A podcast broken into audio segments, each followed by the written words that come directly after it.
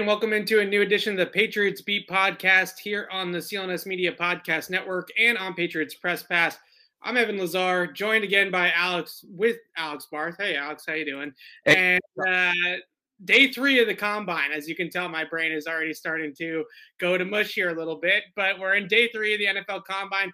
Big weekend ahead for the Patriots with defense taking over Lucas Oil Stadium over the next two days one of the deepest defensive line and linebacker groups that I can remember in quite some time. It's a good time for that to be the case, obviously, given the Patriots' needs in those two areas. A lot of scouts, a lot of buzz about how great of a group this is, both off ball linebackers, edge defenders, edge rushers, and interior defensive linemen as well. Deep, deep, deep. All three days, going to find players that can contribute. But we're going to start with the news of the day from Greg Bedard first, and then followed up by uh, the athletic Jeff Howe and company saying that the Patriots have had exploratory talks with the Carolina Panthers in regards to wide receiver Robby Anderson. I would categor- categorize these talks, Alex, as extremely exploratory. Right now, what a lot of teams are doing, Patriots included, is they're trying to get a gauge of the market, right? What can right. we get Robby Anderson for? Is Robby Anderson available via trade? Is Carolina willing to talk trade? It does sound like they are willing to do so. I'm sure that they will also probably call Atlanta and, and talk about Calvin Ridley so that they can get an idea of, okay, we can get Calvin Ridley for a second or we could get Robby Anderson for a fourth. Which trade do we feel is better value? So I wouldn't get too caught up in the name Robby Anderson. I think the bigger story here for the Patriots is that they are clearly shopping and doing their homework on available wide receiver talent. And we could also talk about the domino effect that this could potentially have on somebody like Nelson Agholor, who I think it would be the odd man out if this situation were to occur. But first, let's start with Anderson and start with the fact that the Patriots are at least interested for the second time now because I did initially call him in 2020 when he was an unrestricted free agent going from the Jets to the Panthers. The Patriots had some interest at least, never got real serious, but they had some interest in Robby Anderson at the time then as well. So they clearly view him as a player that could help them out in some way, shape, or form. Yeah, I've always been uh, a big Rodney, uh, uh, Roddy Anderson guy. To be honest, I've always, you know, I, I like him as a player. I think six three, with that speed, and he's not too thin. He's like about 200 pounds, I believe, uh, 190. I just I I think there's a, a player like that. The way offenses are run today, I think can be very productive. Nelson Agholor is comparable, but Nelson Agholor is six feet. I think once you get above six two, then you're you're really talking about height that can truly make a difference. He's played in some bad offenses. He's played with some bad quarterbacks. That's probably held him back he turns 29 in two months. You know, he's not eh, he's not totally cooked. Is it maybe too late for him to hit his ceiling? I think you can make that argument, but the most real steady quarterback play and steady offense he'd had in 2020 playing with Teddy Bridgewater caught 100 balls for a thousand yards. Yeah. And I don't know that what he was doing. You know, we've talked about how maybe the Patriots have simplified that X role. We thought it would become more nuanced with Nelson Agholor in place, and then that never materialized. Anderson really produced in a more simplified X sort of role. So I, I don't know that he's an he's not a notable upgrade over Nelson Agholor. And again, I'm somebody who's always been very high on him. I think a lot of people see it as a wash. I'm somebody who let's rewind to you know before Nelson Agholor signed how I felt about these two players. I would have put them in the same group, but probably put Robby Anderson a little bit higher. That being said, his contract's kind of a mess. Um, so I'm not necessarily saying I'm in on it. I just I liked if they had signed him in 2020, I would have liked that. You know, I thought he was a good player. Um, I just don't know now that all the pieces make sense that it'd work.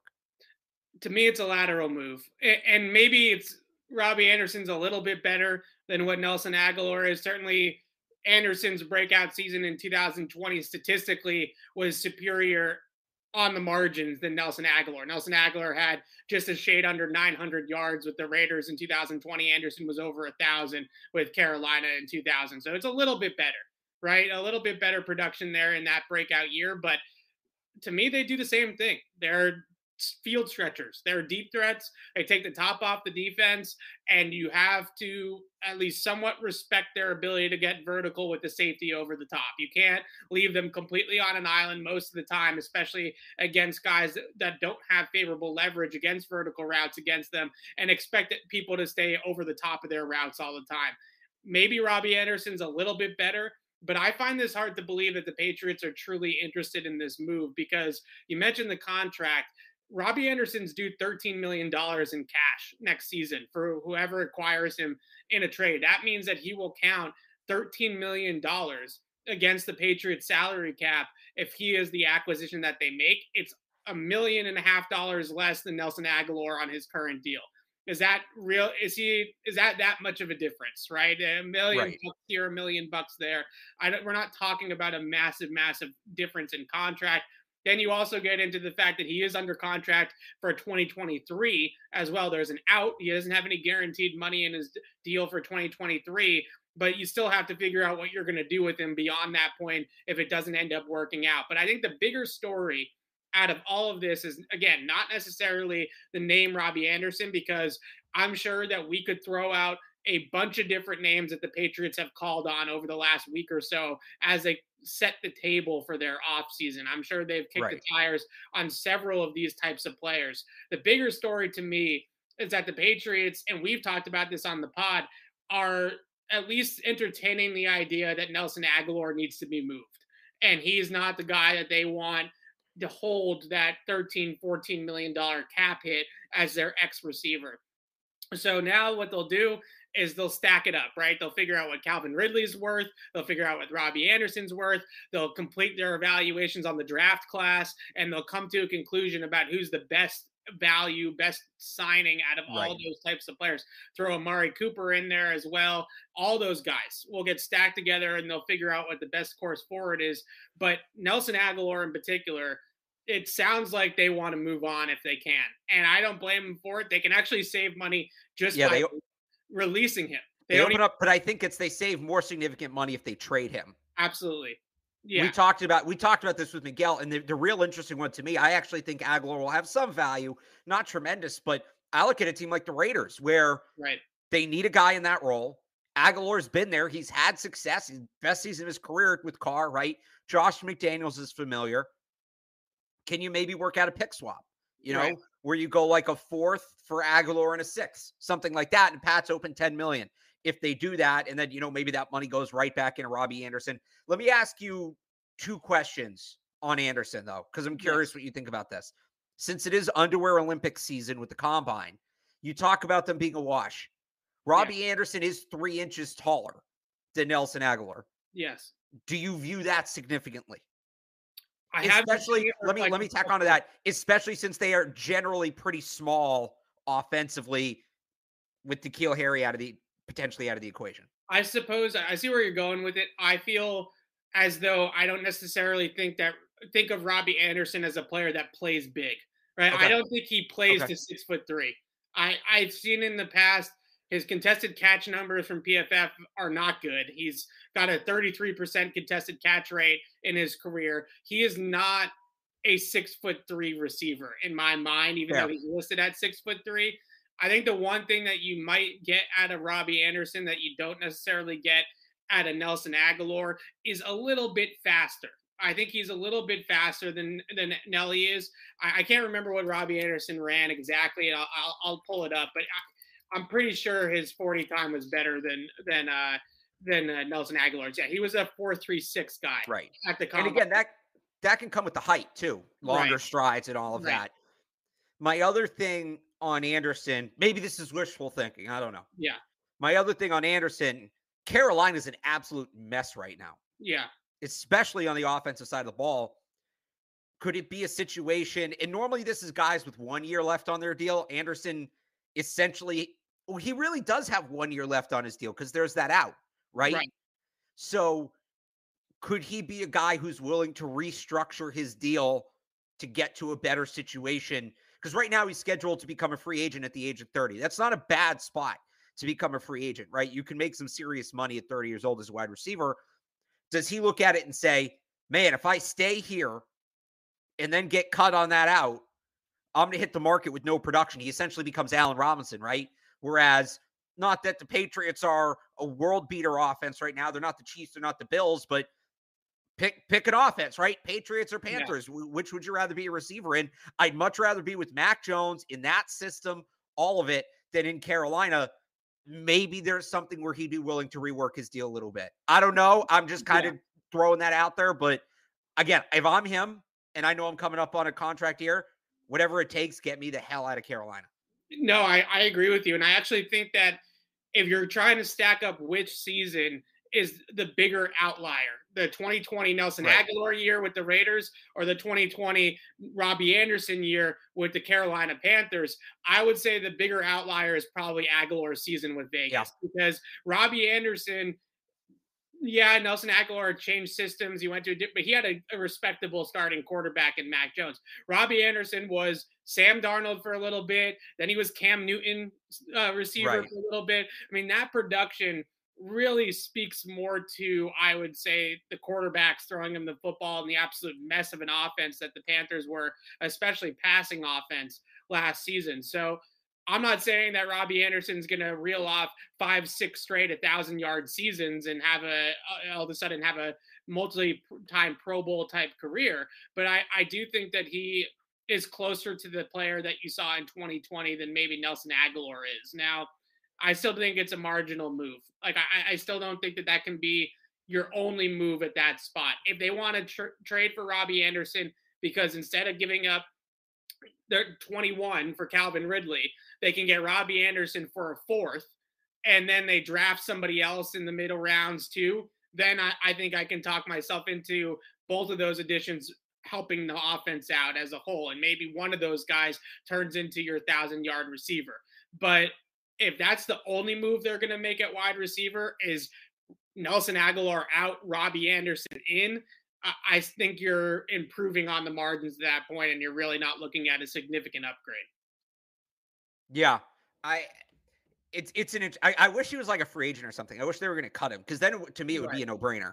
But it's never that simple. I want to take a second to shout out our sponsors at betonline.ag. Football might be over for the season, but basketball is in full steam for both pro and college hoops. From all the latest odds, totals, player performance props to where the next fired coach is going to land, BetOnline is the number one spot for all your sports betting needs. Head over to the website or use your mobile device to sign up today and receive your 50% welcome bonus on your first deposit. Just use our promo code CLNS50 to get started. And it's not just basketball. BetOnline is your source for hockey, boxing, and UFC odds. Right to the Olympic coverage is the best in the business. From sports right down to your favorite Vegas casino games, BetOnline is your number one online wagering destination. Bet online, the fastest and easiest way to wager on all your favorite sports and play your favorite games. Bet online, where the game starts.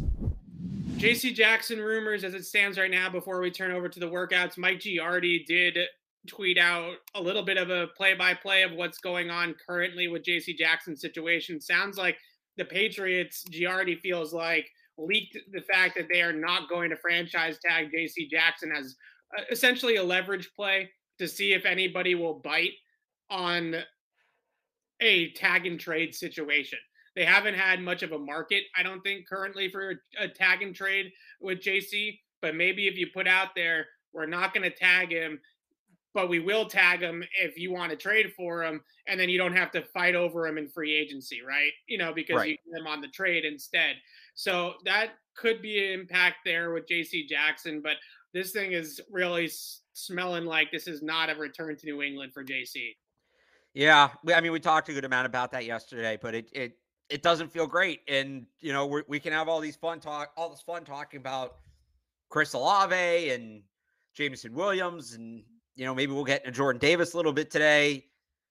If JC Jackson walks, I don't think any of those guys are realistic. Not because they're not on the board, but I just think you, you have to address the corner situation, whether it's trading yeah. that first round pick or using it uh, on a guy like Andrew Booth. I just I think it would be irresponsible to address any other need first if J.C. Jackson leaves. Yeah, I, am with you. I think there is a chance uh, in the chat uh, thrown out James Bradberry's name a couple of times over the last few days when we've been talking about JC. I don't mind the idea of like a James Bradberry with a draft pick, right? Bradberry right. is kind of the bridge guy. Then you draft somebody with a premium pick and develop him. And then once he takes over next year, let's say he takes over as the number one starting outside corner, a type of deal. But we're going to talk about defensive line and linebackers. We've talked about the need for those positions all offseason since the Patriots were eliminated against Buffalo. All of this can go by the wayside as it typically does based off of how free agency plays out. Once the free agent moves happen and JC Jackson is no longer a Patriot, what's going on tomorrow at the combine with defensive backs becomes the real story for New England. But let's get into the defensive line and linebackers. We got measurements in before the workouts today. We got workouts starting here in just under an hour. Let's start with our guy Jordan Davis, though, who measured in at six foot six, 340 pounds with 35 inch arms. That is some length, right? That is some size and some length. Alex, you've said that you heard at LSU or LSU at uh, Georgia practice that he ran a sub five in the 40 yard dash. If he comes in at under five at 340 pounds, then forget about it. I mean, that's just incredible. Well, what did um? Because there were a couple linemen who hit under five, and Icum's a big guy. Yeah, I'm trying to see. He he's 320, and he came in sub. He was sub five, right? I thought I saw he was sub five. Yes, yes, he was. So yes. it's not, uh, you know, and I, have been trying to tell you people Jordan Davis could be there at 21. Jordan yeah. Davis is going to fall. He's a top 15 pick. He's maybe a top 10 pick. I've been trying to tell everybody. I don't know why nobody believed me. He's he's that like he's so big. So now you have half of the equation, right? The measurement's half the equation. Wait until you see how athletic he is. Yeah. He's well, that good. Well, I think the great the good thing about his potential athleticism is that if he is truly if, especially if he tests really well in the agility drills, I would say even more so than yeah. just take away the 40 because uh, when it comes to defensive linemen, if a defensive lineman's running 40 yards, something bad probably happened, right? right. So take that away and let, let's talk about three cone, shuttle, that type of stuff. If he performs well in that, well, now you're talking about the fact that maybe he isn't solely a nose tackle for you, as Atlas That's what I've been saying. interrupts. Maybe he can play three four end, right? Or maybe he yeah. can play a little bit more shaded out towards the guard. And if that's the case, then now he's got a whole lot more versatility to line up up and down the line of scrimmage. I think a lot of people that watch his tape and see his size, 6'6, 342, they say nose tackle. He's going to play on the center or he's going to play the one technique shaded nose in between the guard and center, but he's not going anywhere further out than that. Well, if he has that type of athleticism, then he can potentially play further out than that. And if you play certain schemes, like let's say you play an outside zone scheme and you want to put him on the strong side end, then you can do that. And that's definitely a lot more value than just a guy that's going to play a straight nose tackle role over the center. That's what I've been trying to tell you. I don't think he's just a nose tackle. I think he's better than that. Yeah. It's just, I mean, we'll, we'll see what he does today. But watching him in college, I think he's better than that. Yeah, I, I can't I can't imagine that if he tests well, that teams won't agree with you, right? Like, I, right. That, that's the way this is headed, and what that also allows you to do is, I, I think a lot of the conversation with Jordan Davis is, is he a, only a first and second down player, right? And are you going to have a limited role for him? And is that worth a first round pick? Well, if he can move up and down the line of scrimmage, then he might not just be a, a run game player, right? So right. the only difference I would say with him and his potential to play more snaps is obviously going to be conditioning. And uh, the Patriots have a great conditioning program. So maybe they can get him in a good enough game shape that he can play 60 snaps in the game and he's not uh, just a rotational piece. But yeah, that's that's really where it comes into uh, these workouts for a guy like Jordan Davis is does he have more versatility than just playing on the nose? Because if he does, then we're talking about a, a different type of conversation because I know a lot of people are hung up on, well, he's just a rundowns player. He's not going to be in the right. game on third down. He's not going to be in the game on second and long. So you're drafting a guy in the first round that's going to play 35 snaps a game. That that doesn't have value. Yeah, I, I mean, I don't know that he's going to be like a primary pass rusher, but like, don't you, you're like you're not going to put him out there on like third and 15, right? Right. At least not right away. But third and five, where you know, shotgun draw, a screen might be in the picture, something like that, RPO. I think he can play against in, in that sort of situation. Yeah. So he's I, I don't think he's gonna have an 80% usage rate, but nobody that big is gonna have an 80% usage rate. 60%, you know, 65%. I think that's realistic, if not right away within a year or two. Yep, I agree. All right, let's talk about one of his teammates, more of an edge defender, versatile player, Travon Walker, also from Georgia. Did you see his measurements? This guy is he's like yeah. a pterodactyl. I, I, don't even know how to describe him, right? I mean, his arms are ridiculously long. Uh, he's 270 pounds, so he's got some girth to him as well a really interesting, intriguing player. I know a lot of plugged in draft people like Dane Brugler from The Athletic have him as very, very high on their boards, like top 10 prospect high. Here's the catch. Even though he's 6'5, here's the exact measurement 6'5, 272 with an 84 inch wingspan. I mean, that's that's some length, right? The catch is that he only has nine and a half career sacks. And as much as I don't get too caught up in stats because you really are projecting what that player is going to be, not what he was in college, it's going to be tough for a team to take Travon Walker in the top 10 with only nine and a half career sacks. For comparison, a guy like George uh, Karlaftis from Purdue had nine and a half sacks in three games last year, right? So, right.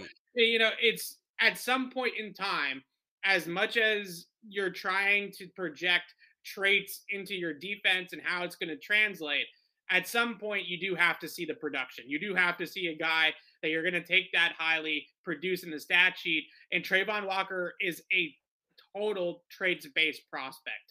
He's a not a production guy. He's a tape and he's a traits guy. But if he falls to Bill Belichick at 21, Bill's going to know what to do with a guy like that. Like he's a chess piece player who can line up pretty much on the ball, off the ball, inside, outside, anywhere you want him to go. And Bill Belichick is going to love that type of guy. You know, you just do anything you want with him. So I think it's tough scouting the Georgia defense as a whole. I mean, this applies to Davis, it applies to Walker. Yeah. Especially that that front seven. There was just so much talent across the board. I don't know that any of them got to maximize it. Right? Sure. It's it's it's kind of similar to the conversation we have about well, why aren't there as many Hall of Famers from the early Patriots defenses? Just because there were so many good players, it maybe hid just how good some of those players were, right? You know, why do people think Jordan Davis is a two down player? Well, because he only played two downs at Georgia. Why he didn't play, he wasn't a two down player at Georgia because that's all he could do. He was a two down player at Georgia because there were potential top 10 pass rushers. Right. On the team as well. And I think Jordan Davis is a really good pass rusher for who he is he's not like you wouldn't pick him in the top 10 because of his pass rushing ability, right? It's it's the whole package, but they didn't need him to rush the passer because they have a guy like Travon Walker. They have uh, Devon, Devon, Devonte Wyatt, right? So, you know, why doesn't um, you know, why don't why doesn't Walker, why doesn't Travon Walker have more than nine and a half sacks? Well, look at who he's competing with, getting to the quarterback. Yeah. You know, George Car George Karlaftis, yeah, he was great, who's rushing on the other side that's taking sacks away from him? The whole thing yeah. was built around him, and he's out there every single third down. That wasn't the case at Georgia. So it's just it, you really have to go by. I think you really have to scout these guys. Eye test. What do you see on a play by you know play to play basis? Because looking at the stats, looking how they were used overall in the big picture, the talent that was there as a whole really skews what each individual player did in the production they put out. That's why, like, when we talk about Quay Walker, you look at him compared to other linebackers in this class in terms of the production, and he's like 30 to 40 tackles, you know, overall tackles, solo tackles behind the yeah. guys he's kind of comped with. Well, yeah, of course he, but then on the other hand, it's like, he got 70 tackles or whatever it is. I think it's like actually low 80s. He got 80 tackles playing next to Nakobe Dean Right. When you factor that in, okay, that's impressive. Of course, Chad Muma has 140 tackles. Mm-hmm. Who's he playing next to? Yeah. Yeah. You know, Walker, Walker's playing next to a first round pick. He still got to the ball carrier 80 times. Yeah. He also has great pressure per snap stats, right? Like the PFF metrics right. and stuff so like that's the thing. You've got to look at it on a per snap basis. Yeah. Yeah. He's a really intriguing player probably kills it at the combine, probably goes a little bit higher than what the Patriots are going to be able to get him at. But again, there are I, I, know for a fact there's still some teams that are super old school about production, right? And if you're yeah. gonna draft a guy at maybe a team that I, I, think wouldn't care, who has two picks ahead of the Patriots is like the Philadelphia Eagles. They're a team right. that, no pun intended, flocks to athletes. They all they care about is measurables, right? Just give me a ball of clay, and our coaches will will work with that guy and figure it figure it out so maybe they're a team that jumps on a guy like Travon Walker. You mentioned Devonte Wyatt. We've talked about him a little bit as well on the show. Personally, I have him rated extremely highly. Uh, he's my number two IDL in this class. The problem that I have with a guy like him is a little bit redundant to Christian Barmore. How, how do you get both of those guys on the field at the same time? I think is a conversation that they'll have to have you can't have both of them play three technique, right? There's right. yeah, there's three technique on either side of the center, but you don't really. That's not really how you align a, a, defensive line is having two three techniques on the other side of center. So how do you get both of those guys on the field at the same time and both be productive that's going to be a question. Fantastic player, great prospect. I think he's going to be a back end of the first round guy, but you worry about his fit next to Barmore. Whereas with Jordan Davis, you know Jordan Davis is going to be on the nose. Barmore's going to be the three technique, and right. you put it back and you go get it. A uh, couple more defensive well, just, just, real quick, I'd add to that yeah. too. If if if Wyatt, like a guy like Wyatt, if that's the route they want to go, if they say, hey, let's just load up on athletes on the defensive line and we'll figure it out from there. Right. Well, then, like you look at a guy like Perrion Winfrey, who's going to go 60 yeah. picks later, who's yeah. you know comparable measurements and all of that. I just there's a number why it's a really good player. There's a number of reasons why I just don't think they would take him where they would need to take him. Yeah, that's a fair point as well. That some of these guys like a Mathis, uh, even even like a Winfrey. Uh, you said Winfrey, didn't you? Uh, I meant to, yeah. Yeah, Phidarian Mathis from Alabama. Yeah, he's another one. Similar as well. So those two guys, you can get those guys on day two, similar players as Wyatt. Um, and, and, you kind of keep this thing rolling. Travis Jones from UConn, I, I believe he's working out today as well. Uh, he's yeah. going to be an interesting name to monitor for the Patriots. But I want to get to a couple more of these edge defenders before we move on, over to linebackers, and we'll take a we'll, we'll take 20 minutes or so here to talk about the linebackers. Uh, I mentioned George. I, want, I, do I do want to save some time for the running backs too. Yeah, we will. Yesterday. We'll, we'll, we'll yeah. recap yesterday a little bit at the end. Uh, George Karlaftis uh, from Purdue. I mentioned him just now uh, a few minutes ago. He's somebody that has a very wide range of opinions on him in this. Some people think he's the second, third best edge defender in the class, top 15, 20 guy. And then there's some boards where he's much, much lower. He is a power end. He all he does is speed the power, collapse the pocket. He he plays like the Hulk. That's what I always say. Is he just plays like a man possessed, getting after the quarterback. I would be a little bit concerned with his movement, and we're going to see it here today. Based off the tape, he's a little bit stiff.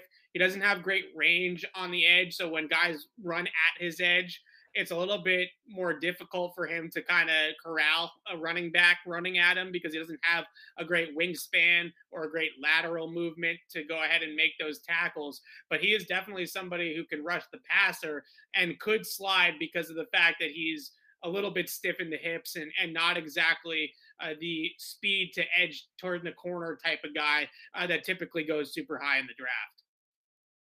Yeah, I just you mentioned like there's a wide range of teams how they feel on him, right? Yeah. Even if 20 teams see him as you know a, a later first round pick and 12 teams see him as a top 10 pick. You only need one of those 12 teams in the top 10 and he's a top 10 pick, right? Yeah. You only need you only need one team to like him for him to go that high. So even if there's a handful of teams that believe that much in him, I would think one one of those teams would either have to pick up there, move up, and get him. So I'm not I'm not counting on him being there at 21. Okay, last uh, or two more quickly. Uh, David Ojabo from Michigan, edge rusher, good speed, went to Michigan, right? I mean, you kind of have to yeah. talk about they draft Uche, they draft Winovich. Uh, I think that Ojabo has to be in the conversation as well, just because of the program and the fact that that skill set from that program is a position that they've gone after. Now they're deep at edge defender. I think he's kind of redundant to those guys, Winnow, uh, Uche, Ronnie Perkins. I think a lot of those guys kind of fit the mold that Ojabo does, but he's got some Uche like explosiveness to him. Uh, maybe even more so than Uche and Winovich. He's going to be a high pick. Another guy late to football. Uh, got into football in his in high school.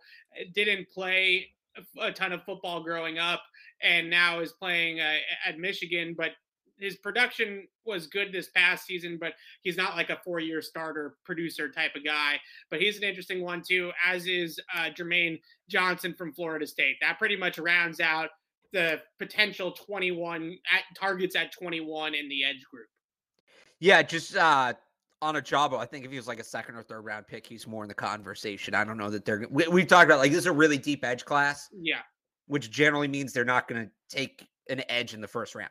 Right. They're going to do that same thing they do on day two, where they'll grab one of them, whether it's Winfrey or Pascal or whoever. Um, you know, these defensive linemen, edge guys, and figure out a way to wedge him in. I, I like Ojabo, I really do. Um, I wonder if he's Michigan's best edge rusher. Like I'm not super high on Aidan Hutchinson. Right. Um, I still think the first overall pick should be between Neal and Thibodeaux. I'd probably go Neal Blade. Um, I just I I for if even if Ojabo's there at 21, I just don't think if he's there at 21, it means all of these edge guys are falling. If all of the edge guys are falling, they'll say, well, we'll wait because we're going to get really good value here in the next round. And if they're not falling, well, then Ojabo's off the board. They can't pick him anyway. Yeah, I, I Neal is Evan Neal's ridiculous, man. I mean, that guy is 340 pounds or something like that. Yeah, he looks like he's he looks like he's skinnier than I am. You know, he, he's he's I don't even know where he's ha- hiding. The draft experts suggest he could move to guard, though. I, they were talking about that last night. I don't I'm know. Serious. I, don't I told know you where, about this. Where is he carrying that weight? I just don't. He's. I guess it's because he's six seven, right? But I, right. I, I, oh man, that guy, that guy's a monster. Anyways, um, moving over to linebackers, we'll start at the top here with Nakobe Dean, who measured in today at 5'11", 229. So he's smaller than Kyle Dugger, right? Like yeah. Kyle Dugger is bigger than he is. There is nobody in this defensive class though that plays faster than Nakobe Dean. He that guy is, and it's not just that he plays fast; he knows where he's going too, right? Like right. some guys just play fast, but they out of position all the time. He is always around the football. He's always where he's supposed to be. He's a fantastic player, but at 5'11, 220, uh, 229. I know a lot of people are comparing him to like Jonathan Vilma, a, a similar size measurements there. But it, Bill Belichick drafting a 229 pound linebacker in the first round just doesn't feel right to me. Was Jonathan Vilma that small? Yeah, Jonathan Vilma six was one two thirty. Yeah, two. Uh, he measured in at six and a half, six feet and a half, and uh, two thirty three at the combine. Yeah, I, I, again with Dean, you know that that meme about Jamal Adams, you know, he's a linebacker. Everybody's yeah, like Jamal Adams right. line. I think you're going to see the reverse of that with Nakobe Dean at some point. Yeah, you know, Nakobe Dean as a safety is going to become a thing because, look, you can play real fast, and you know, unless you're pure coverage linebacker, right? Unless you're um like Matt Milano, who's basically only play Matt Milano's basically a safety the right. way Buffalo uses him unless he lands in the perfect system, and maybe he will. But at a certain point in most defensive systems, if you're going to play Mike linebacker, you got to come downhill and stop the run. And Nakobe Dean against NFL centers and guards, it's just not going to happen. Right. Yeah. He's not going to be able to do that. And you think, all right, well, he's so fast, maybe he can set the edge. He's not setting the edge either. So yeah. he's a very scheme scheme specific player, and that scheme's not here unless they're going to totally overhaul the defense. And who knows? Maybe with JC Jackson leaving, they do decide to become that zone team. Like right. it, it, you know, if JC Jackson leaves, I think it becomes a slightly more realistic conversation. He's also going to test so well today that yeah. one of those teams that he is a fit for will trade up and get him. I'm not counting on him on the board at 21. So Matt Milano is six feet two twenty three. So basically the exact same size as Nakobe Dean.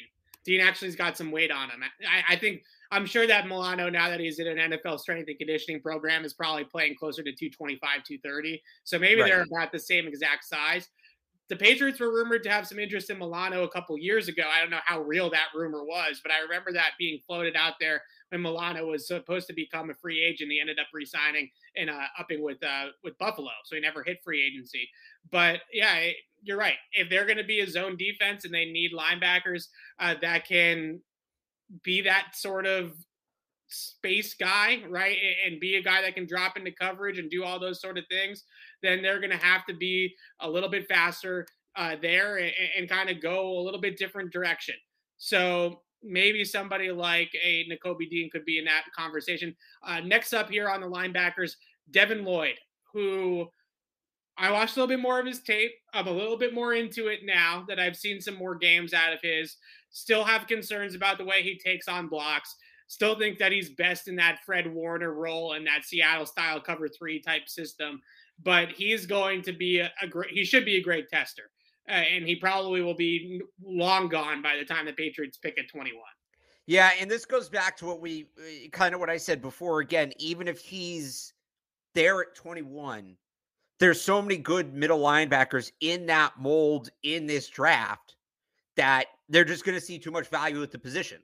Either he's there at 21, and that right. means these guys are falling, right? We're talking about Chad Muma, Quay Walker, right? right? Oh, wow, they're falling even further than we thought. We don't need to take Lloyd here, or he's off the board 21 and he's off the board at 21. There's nothing you can do. So I, I again, I just, I, I don't see him fitting into the Patriots draft plan. Yeah, Devin good player, Lloyd good player. I just don't see it. He just does some things that are super freaky, right? Like the side, the range, sideline to sideline. He'll make plays on guys in the flats, and he'll chase them down from inside linebacker, and he'll go all the way outside the numbers and make tackles. He can rush on the line of scrimmage. He's definitely somebody that can do a lot of the different things that Bill Belichick wants his linebackers to do. We always talk about guys like Dont'a Hightower playing on and off the line of scrimmage, depending on what right. Bill wants to do with him on a given play or in a given game plan. He can do that. Bill Lloyd is the type of guy that can play edge rusher and he can play inside linebacker. To that point, though, that's why I feel like he's going to be long gone because taking right. a true off ball inside linebacker and the top 10, you talk about positional value and all those types of things, right? But when you start talking about a guy that can also rush the passer like Devin Lloyd can, now you're talking about an impact player in multiple ways. And now it's not it's like Micah Parsons, right? It's a different conversation. I think a lot of teams are going to sell themselves on a guy like Devin Lloyd being Micah Parsons light. He's not as good as Micah Parsons, but I think they're going to look at it and say he's 75% as good as Micah Parsons or 80% as good as Micah Parsons. And even that is good enough to be a Pro Bowl player, probably at, at the NFL level. So I think he's yeah. going to be gone. Now let's get into some linebackers that actually are probably more realistic for the Patriots here. Uh, Christian Harris measured in today. Both of us uh, texted each other right as we saw the measurement. Not exactly as big as I, we thought he was going to be. Uh, no. Measured in at what was it, 229 pounds? I want to say it Something was something like that. Yeah. Yeah, and I'm to pull it up right now, but I, I, don't know. Again, we come back into this conversation of where does Bill Belichick feel comfortable drafting a linebacker that doesn't have size? 226 pounds. Not yeah. only not only 226, but also just a shade over six feet tall. So he doesn't got size and he doesn't have length. So those are two things that are going to hurt him with the Patriots. Yeah, he uh his stock kind of dropped in my mind today. You know, we'll see how he tests, but again, he's on that smaller side. There's some speculation that he'd end up being more of an outside linebacker at yeah. the next level, you know, more just a pass rusher. And maybe like maybe he's their day two, maybe he ends up being their day two edge guy. Maybe they draft him with the idea that he's not going to be a middle linebacker. He's going to, you know, slide into that Josh Uche, Chase Winovich, Ronnie Perkins group. I could see that now more so than him being, you know, the replacement for Ja'Whaun Bentley or Dont'a Hightower. Right. Uh, not a great. I thought he was going to come in. I knew he was again. I, that that group I referred to as the big three, right? Yeah. Harris, Walker, Muma. I knew he was going to be the smallest of those three. I didn't think he'd come in that small. I thought he'd be at least 230, probably closer to 235. I wonder because he's a very, very good athlete. He's the best athlete of that group. Yeah. I wonder if he took weight off instead of putting it on to try to, you know, test well and to try to maybe appeal to those teams that are looking for more of the coverage linebackers, you know, um, like a team maybe be like, hey, if you don't get Nakobe Dean, I'm your guy, that sort of thing. Because again, there's point. so many there's so many downhill linebackers in this class. It's a way to separate himself. That's a good point because he's basically the same size as Nakobe Dean. I right. I, I, watched right. him on tape. I thought Christian Harris was a much bigger player than Nakobe Dean, but they weigh in today and measure in today, and Harris is a shade over six feet and 226 pounds. Nakobe Dean is a shade under six feet and 229. We're, we're splitting hairs here. They're they're basically right. the same size. So that is a big difference than what both of us were expecting with Christian Harris. I think that the conversations that we've had in the past are maybe the Patriots trade back out of 21 and grab a guy like Harris in the 30s, similar to the trade that they made to get Kyle Dugger, right? Somewhere right. along those lines. Now I'm a little bit skeptical that Christian Harris would be their guy, uh, given the fact yep. that he's that size. We're looking for speed. We're looking for explosiveness. We're looking for playmakers at linebacker, but we're not looking to completely rewrite the the playbook here, right? So that, that's going to be a tough sell to me. You talked about uh, Quay Walker. By the way, just just as I was out there, Harris at Alabama was listed at 232. Yeah. So that's something happened there. Yeah, that's and he but he was 240 last year. Huh. So maybe you're right. Maybe he dropped weight to so that he would test well, and then yeah. he's going to put it back on uh, once we get to the to the games in the fall. All right, you talked about the big three. The next one up here on my list, Quay Walker, 6'4", 241, nearly 33 inch arms. Check the boxes we expected him to check from a measurable standpoint. He's long. He's long and he's got some size to him at 241. My guess is, is with a six foot four frame, he's probably another one of those guys that wanted to stay around 240 so that he could run well at the combine. Once you get him into an NFL program at six foot four, he can definitely take on some more weight and probably not lose too much of that speed. So maybe with the Patriots, they could bulk him up to 245, right, and, get him up right. a little bit strength wise really, really intriguing prospect. He's not as big as Jamie Collins, but I think that he does some Jamie Collins like things uh, with his range and his athleticism and some of his eye popping plays with that with that athlete that profile. You know, the length and the size and the also the uh, movement skills. I think like pound for pound, you know, where he's going to go factored in all of it. I he's my he's my guy. He's my guy for the Patriots more than anybody else the measurements today. He actually exceeded. I thought he was going to come in. He, he was listed at 240 at Georgia. I thought he was going to come in a little under that. I figured he'd be in the 230s. The arm length, like you mentioned, the wingspan kind of pot. I, I don't really like project that stuff. I don't know. I just wait to see it. Right. But um, excellent way in. We'll see how he tests tonight. But you, like you said, he's got that athleticism. He's got that part to his game.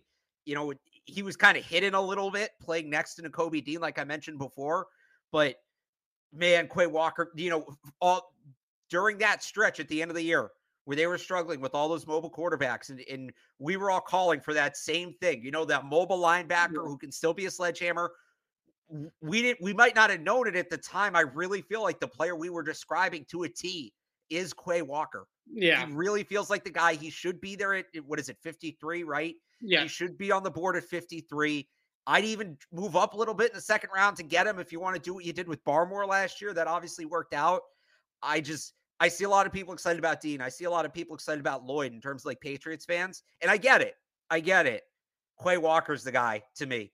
Quay Walker's the guy who's going to give them exactly what they need.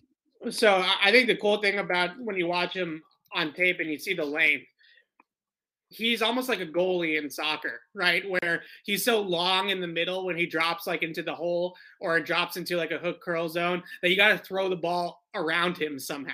So there's right. a play where he's carrying uh, three vertical up the seam and he doesn't have great coverage. Like he actually is kind of a step behind, but he's so long that the quarterback knows that he's got to loft the ball over him to drop it into the uh, number three and he ends up th- sailing it out of the back of the end zone because he's trying to get it over Quay Walker.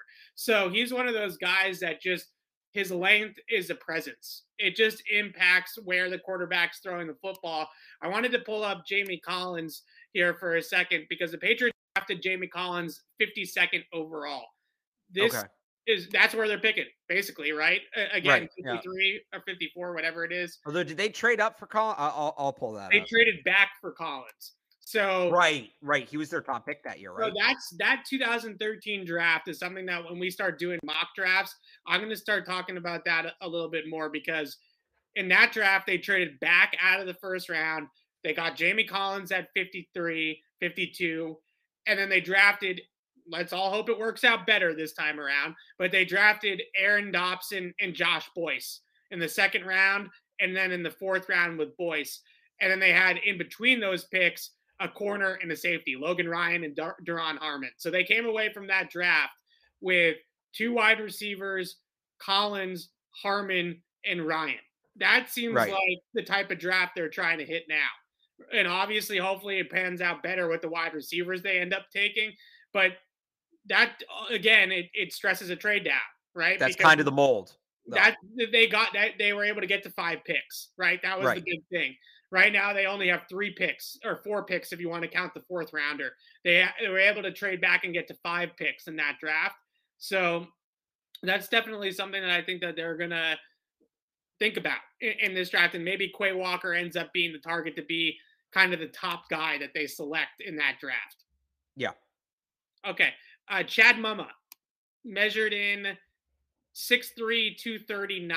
I think another guy that probably dropped some weight. Maybe he was closer to 245 when he played last year at Wyoming to run a little bit faster. Uh, he's not the freak athlete that Quay Walker is. He's a plus athlete, though, and his instincts are tremendous. Top notch instinctual player. Moves very well laterally against the line of scrimmage, can scrape, can go gap to gap, and be able to figure things out and sift through the trash. I just love his nose for the football. I think that guy is in the right spot all the time. He paced out running backs extremely well. You mentioned his tackle totals; they are really good in college. I really think that he's going to be a hundred tackle guy in the NFL. And in some ways, even though he doesn't quite have the freakish athleticism that maybe like a Devin Lloyd or a Quay Walker is going to end up testing, a guy that just racks up tackles, that just eats ball carriers, like Chad Muma, is kind of what they need in a lot of ways too. Yeah, he listed at 242 last year, by the way. So uh, it's about you know about three pounds is pretty negligible yeah. in in this conversation. Um, yeah, I like. I wouldn't be mad if they end up with him. He's just a guy that gets the ball, makes plays. Somebody yeah. in the chat, Blake Martinez is a really good comp. You know, I, am hesitant to throw out Leighton Vander Esch because I think when people hear Leighton Vander Esch, they think injuries.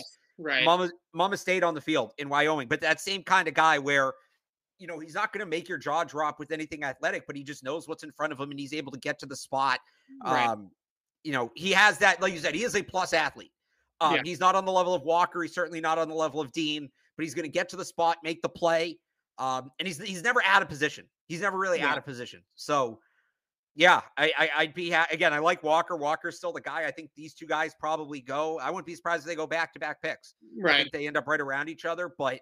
Um, I would take Walker between the two, but if they end up with Chad Muma, that's a good pick too. He's going to give them exactly what they need a GPS to the football. That, that's what yeah. that guy has. He and just, that's you know the funny thing is the big thing that was the big thing with Kyle Dugger. I remember my first take like instinct on Kyle Dugger was this guy gets to the spot. Yeah, and then it was what's going to happen once he gets there, right? But he got to the spot, so yeah, that's that's a trait. You know, no duh, it's a good trait. That's a trait they value. All right, Darrian Beavers from Cincinnati, only 237 pounds, six foot four, 237 is what he measured in as we think of him as a little bit more of like the thumping style that they want. I thought he was going to be closer to 250, right? I did too, yeah. Yeah, he's an aggressive downhill guy. He's an interesting prospect to watch as well for them because of the way he takes on blocks. If you're trying to be a little bit more athletic than let's say like a Ja'Whaun Bentley, but also still have some of that thumping style. Uh, a guy like Beavers or a guy like Leo Chenal, who did measure in at 250 pounds, those are the two guys that they're going to be looking at on day two of the draft. Yeah, so so Chenal is only 250. I thought he was going to come in bigger than that. Yeah, so Chenal came in at 6'3", 250. I thought he was going to be pushing 260. Interesting. Okay. Yeah. Yeah, he's an interesting player too. That I, am interested to see how he tests with Chenal. I, am not so worried at all about the 40 with him. The agility drills will be the big one, and also even on the on-field work. Let's see how well he moves. Right when they do the drills, when they right. have guys drop and open his hips and do different things. That's going to be an interesting thing with Chenal too, because I am not concerned with him being pointed in the right direction and screaming at a ball carrier, right? I think he can fly in, in a straight line. Uh, the more concern I have with him is change of direction and his ability to flip his hips and, and get open and, and do things like that. That that's going to be a difference maker for Chenal and his draft stock. So those are the linebackers. How we walk. Oh, your guy Troy Anderson. Can't forget about. Yeah, Troy. he had a really good weigh in. Yeah, six foot three and a half, 243 pounds, over 32 inch arms. He's big and long. Alex, uh, this is what they like. And he also played uh, multiple positions, as you pointed out. Yeah, all conference quarterback. So he started as a running back, then moved to linebacker, then moved to quarterback. Was all conference, then moved back to linebacker. And was the con- was the uh, uh, FCS Defensive Player of the Year. So you, you, talk about a guy who see, can see the game through a unique lens. He's really played all over the field. He's really athletic too. He was a triple option quarterback. Yeah. So he's I just I love the blueprint. I love the blueprint eh, when you talk about Troy Anderson and I was worried he was going to come in a little lighter. He was listed at two, what did he weigh in at 242?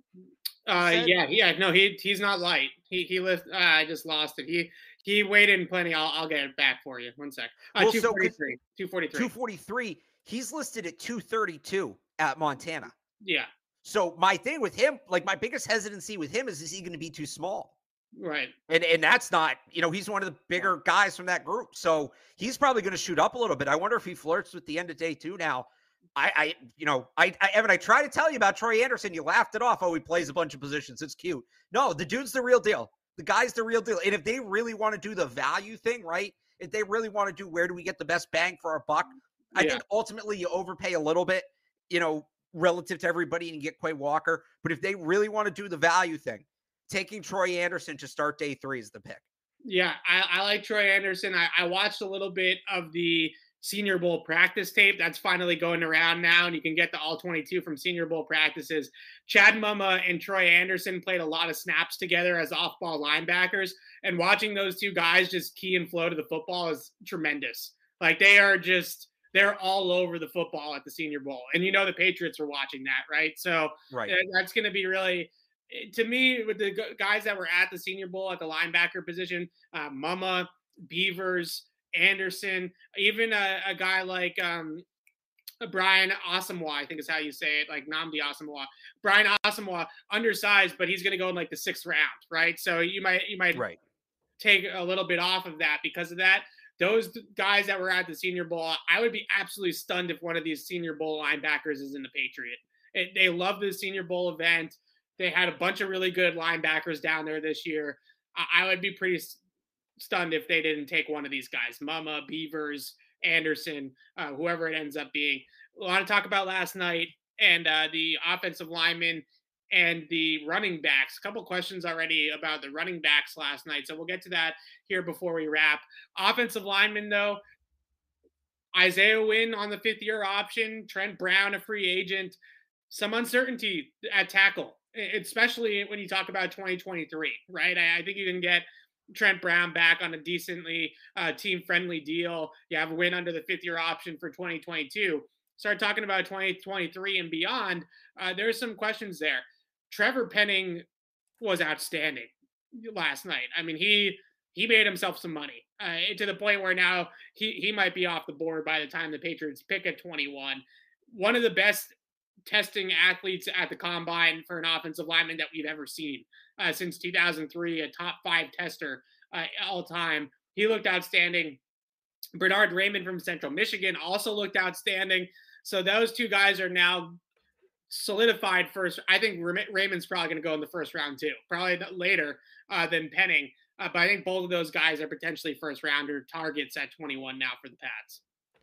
Yeah, I Penning specifically, I mean, he just checks so many boxes for them. Yeah, I'm wondering if he's not going to make it to 21 now. Um, and, you know, because Charles, I don't think so.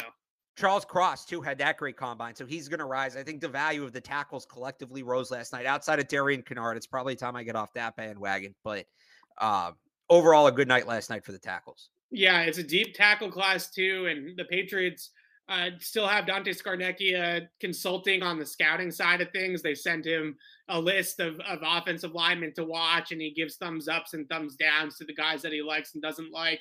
So somebody tells me that because of the depth in that class, because of some of the positions that are going to get knocked down, I think linemen will be one of them. They could be. They got those two second, sixth round picks.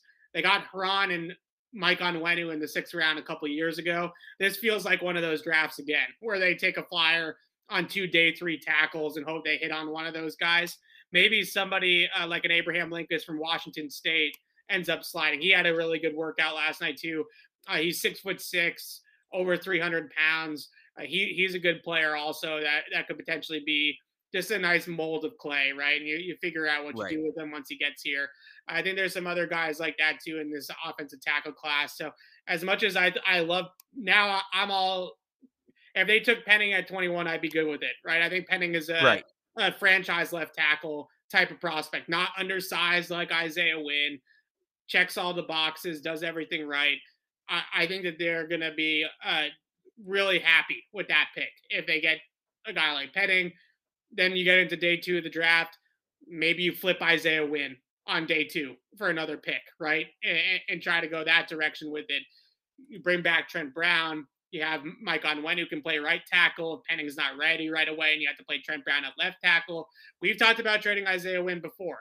I, I don't I don't mind that sort of plan if that's the way that the board falls. I do think you could potentially get a, a top 125 pick back for Isaiah Wynn, a third or a fourth rounder. And as we've talked about, yeah. they can use that pick, right? I mean, they, they, they could definitely use another one of those types of picks. They're they're going to try to accumulate picks in this draft. Like just the way the draft is set up and, and where yeah. they're starting at, they're not giving up picks. They're right. going to try to accumulate picks to improve. Yeah. All right. Running backs, uh, your guy Tyler Badie, he, he had a great workout, Alex. Yeah, Badie. Badie. Badie. Yeah, he was he was really good. And especially, you know, not even the 40. He was really good in the 40, but you know, some of the the uh the jumps which kind of tests lower body strength because that's part of the question right. with him. I don't I didn't see what he weighed in at. Um, he's not a big guy. But you know, so the the question is, well, all right, how's he going to hold up in pass pro without that size? Well, it looks like he's got a strong lower body. So yeah. that's good. That's good news. I, I I really think there's a lot to like with him. I really do. I'm trying to find his uh what he weighed in at right now. But he had over 100 career catches. At, yeah, very uh, productive. And they they just picked Josh Bledsoe from that program, right? So they they've they've made it clear that they'll take guys from Missouri for what right. it's worth. And uh, yeah, he tested really well. Four four five, I think was his official uh, 40 yard dash time, uh, which is definitely plenty fast enough for third down back. Obviously, really interesting prospect yeah. uh, that, that, I'm definitely. He actually weighed in he actually weighed in bigger than I thought he would. 5'8", 197.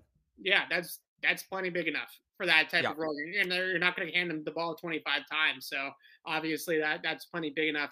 Okay, the other guy that I want to talk about, I saw in the chat uh, some James Cook love from Georgia. Yeah, he was really good. Dalvin's brother, probably the best looking running back out on the field last night, just in terms of how smooth he was going through all those drills. I, I know that uh, was it Breece Hall uh, he's going to be uh, from Iowa State. A lot of people kind of have him as the number one back off the board right now, but James Cook made himself some money last night too. Yeah, no, he was really good. I like him. He's a real three down back, not a yeah. third down back. I mean, he can play in all phases. He's good. He's big enough. He can carry the ball between the tackles, all of that, but he can factor in in the in the in the passing game. Um, I, I I think there's a conversation, like you said, for him to maybe be the first back off the board. I don't think the Patriots would take him just because of how high he's going to go, but I think he would be fantastic if he does end up in New England. Yeah, maybe uh, like his brother, maybe a little bit more of a zone runner than like a power runner, but definitely got a lot of things. That, when you watch guys in these drills, especially like the skill positions you just want to see how how smooth and how effortless it is for them to go through the drills and james cook was one of those guys that looked like it was just a walk in the park right and, and right. that that's exactly what you want to see they showed some highlights of him during the broadcast where he's flexed out too uh, out wide as a as a receiving threat so he's somebody that can do just about everything. I don't think he's quite as explosive in a straight line as his brother, but he might be a better pass catching back uh, than Dalvin Cook. Dalvin Cook's a great screen back. Right. right he yeah. screens. He's fantastic. Well, I don't know if Dalvin Cook is somebody that you really want to flex out, though. You know, I, I, don't know if he's that kind of guy. His brother might be a little bit better in that type of uh, phase, though. Yeah, and the other thing is, I mean, it, it kind of like we talked about on offense. They had a number of good backs in that backfield. He didn't have to do, you know, that was kind of what he had to do to get the ball. Yeah. Excuse me. Sorry, they didn't. You know, he he kind of just slid in to that pass catching role. So it's something he's very confident. It's something he's done a lot of. Sometimes yeah. you see these guys who we project as pass catching backs. It's not necessarily that they've done it a lot. We just think that they have the skill set to do it, but they may not have the experience. You know, a guy like Cook is a guy who's done it. He's been in that role. He's succeeded in that role at the college level. So that's a big plus too. Yeah, I think, you know, the, the backs for me, I think Cook and Badie are two guys whose stocks just went way up. And and we talked about the Patriots maybe needing that pass catching back, so it's worth keeping an eye on. So the last one I wanted to bring up here before we sign off, uh, Kyren Williams from Notre Dame made a lot of headlines in a bad way, right? Running yeah, rough night. A four six five in the forty yard dash, which for a lot of teams, I'm not saying the Patriots are not typically one of those teams that looks at the combine and just writes players off and scratches them off. A lot of teams, when you're a running back that runs a four six five, you're not draftable on their board, right? That's that's a guy that's going to be UDFA, but he can really play in the passing game. Not only can he catch passes, but he can also block. And if he's going to be a sixth round pick now, a lot of consent our, our consensus board had him at around 75 or 80 going yeah. into the combine. Now that he run ran a 465, that's tremendous value. If they can get him in the sixth round, and now we're having a much different conversation for a guy that could probably, based off of what he's, you see out of him at Notre Dame, uh, he could probably play the third down back role pretty early on. Like that's a really difficult role. Obviously, James White redshirted, Shane Vereen redshirted. You know, you, that's a role that you have to learn. But his ability to pass block in the college game, I think that there's a chance that he could play that pretty early on. And I'm just looking here. James White ran a four five seven. Yeah, no, it's not a. It's not typically a role that projects like great forty times. I'm pulling up Rex Burkhead because I know it was. I'm trying bad. to find Shane Vereen's. So ready for Rex Burkhead ran a four seven three. Oh, a four a four seven three. So that's not great. Vereen ran a four five. Stevan Ridley ran a four six six. Yeah, so Shane um, Vereen, I remember being pretty. He could scoot, right? right? He was he was pretty fast. Yeah, Rex Burkhead ran a a a four seven three. Let's look, look at Dion Lewis.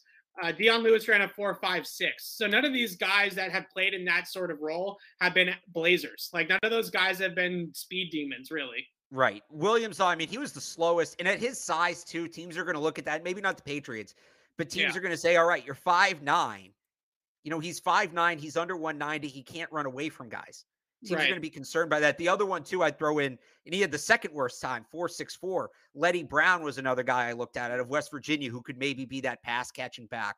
Didn't quite right. have the experience, but looked like he had the skill set. He had a rough night, too. So that's another guy where if they're thinking, okay, you know, which of these pass catching backs fell, Kyren Williams is certainly one, but I think Leddie Brown could be one, too.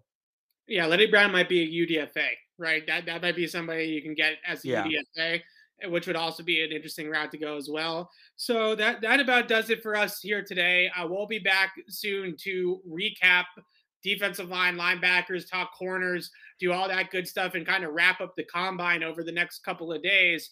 But uh, don't go anywhere because right as we get out of the combine, we got one week and then it's the start of free agency. So this uh, train's going to keep rolling all the way through the draft here. And this is the fun part. This is the fun part of the offseason. We're really starting to get into the thick of it now.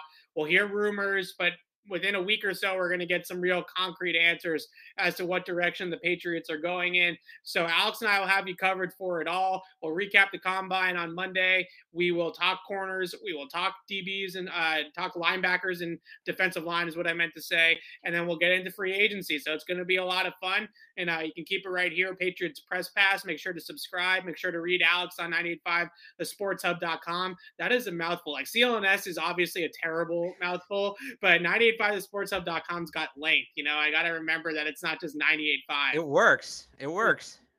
You, you can't hate on it, right?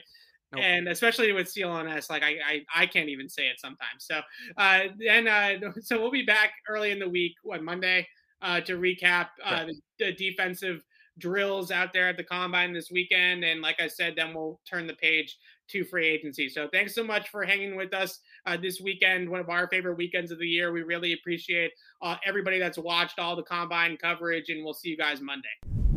Thanks for watching our content of the six time Super Bowl champion New England Patriots. Please subscribe to my podcast, Patriots Beat, on our YouTube channel, Patriots Press Pass, or wherever you get your podcasts for a lot more exclusive content right here on the CLNS Media Network.